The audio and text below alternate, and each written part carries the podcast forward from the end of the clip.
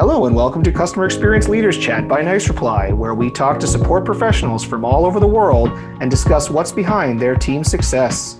This interview is brought to you by Nice Reply, an all in one customer satisfaction tool that helps you measure and improve the quality of your customer service.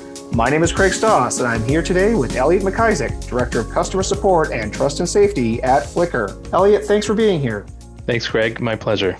Elliot, we're here today to talk a little bit about acquisitions and specifically merging of two different support teams. You were part of uh, structuring the support organization when Flickr was acquired by SmugMug. Correct. And I'd love to start with what were the differences in the support organizations between those two companies? Well, I think when we look at uh, prior to the acquisition, Flickr's support team was um, really disconnected from the business. I think that'd be the easiest way to describe it. Um, and uh, support wasn't a primary focus. Um, it wasn't part of the culture at Flickr. And on the opposite side, SmugMug's been around for you know over 16 years. The COO started as a cus- in customer support, customer focus, and it's really just been part of their you know culture since the very beginning.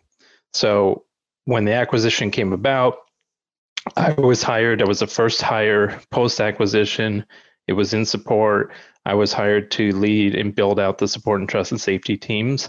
And, you know, really it just started from there and trying to build out and looking at, you know, what the future was going to be for Flickr, starting with a focus on customers and delivering, you know, solid uh, customer support for the millions of members that we have around the world. So you were hired to merge two support organizations, neither of which you were particularly familiar with. So what were the biggest challenges initially? Well, fortunately, uh, I had a good model to, to work from. Uh, the SmugMug model has been very successful. Um, the average tenure of their team is over 10 years. They measure their response times in minutes versus hours or days and uh, you know that was kind of the guiding north star for for us to to start with. And you know obviously that's a pretty lofty goal and the the businesses are a little bit different but it's you know all still based and focused in, on photography. Um, so you know really the focus there was to duplicate the model as much as possible that made the most sense for our community on the flickr site. The businesses you know, are both have a long history in photography, but they're both totally different as far as what they really provide for customers. So in a lot of things, there's lots of differences between the two, and is trying to figure out like what can we do to support our large community the best that we can that makes sense as far as from a business perspective uh, in regards to um, you know just working with product and with engineering and everybody else to build the foundations of that team. Given the vast differences between these teams, there was probably a lot of areas you could have focused on processes, tooling, different hiring profiles. Um, where, where did you decide your energy was best focused at the start of this uh, process?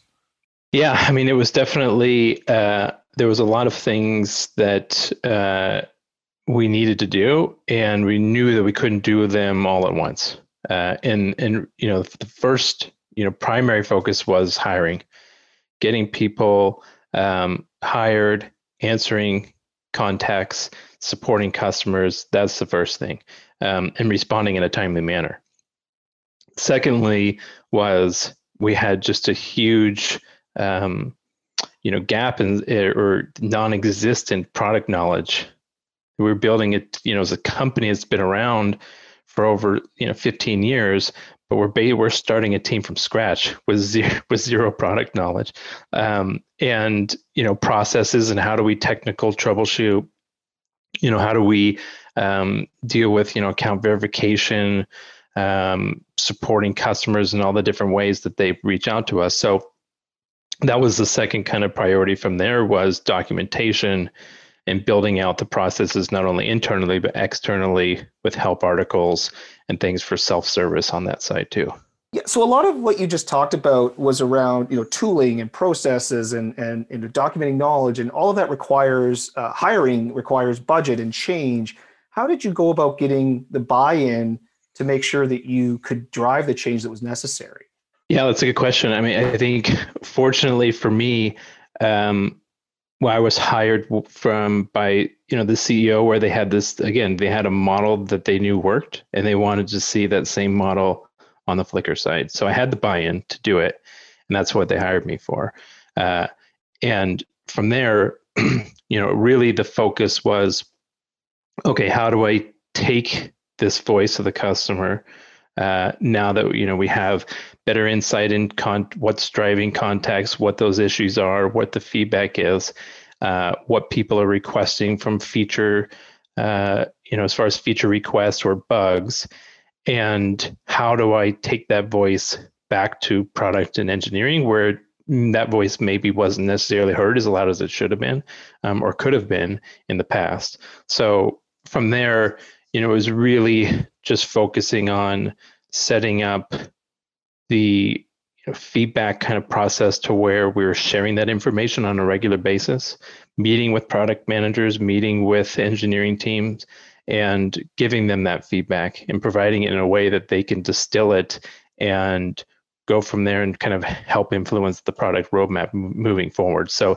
that's something that started out very ad hoc, you know, very loose and unorganized, but over time we really have uh, evolved and just fine tune that process, and that's a continual you know process that we will continue to focus on for as far as you know moving forward as, as much as we can.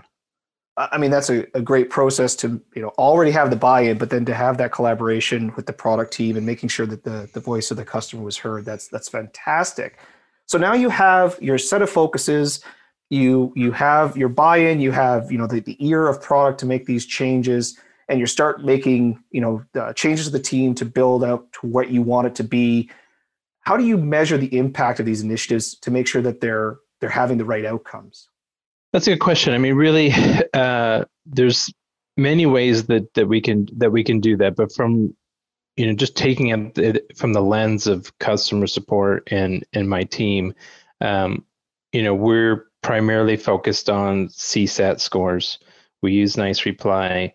It's you know we get that feedback right away the the heroes that answer the questions and and get those ratings get the feedback from the customers right away and another way that we measure the impact and kind of look at the historical you know contact reasons and volume associated with that is we use a bi tool called idiomatic that tool gives us a lot of insight into percentage of volume uh, what those issues are and we're able to you know evaluate things over time so we look at a quarterly basis um, and you know that's not that we just start a quarter and then end a quarter and look at what the results are. We're always continuing to analyze that data, but uh, we set goals kind of quarterly on you know key areas we want to focus on and that are within our control to resolve or with product or engineering that we're committing to to improve upon. And then looking at that data looking back and measuring ourselves against that. And sometimes we have really good success. And other times we look back and say, okay, we didn't quite get to where we want to, but we made progress. And what's how do we you know take that and continue to move forward to address this issue if it is a top priority issue that we continue that we need to uh, focus on this is great you have your your perfect position you have your buy-in from your executives you have some focus areas that you want to tackle you're measuring the right outcomes and driving value for your customers but how about internally uh, you know, change like this always uh, breeds ambiguity and confusion. Um, how is your internal team feeling at this point? So the great part about our support team is they're all brand new. They all work remote across the U.S.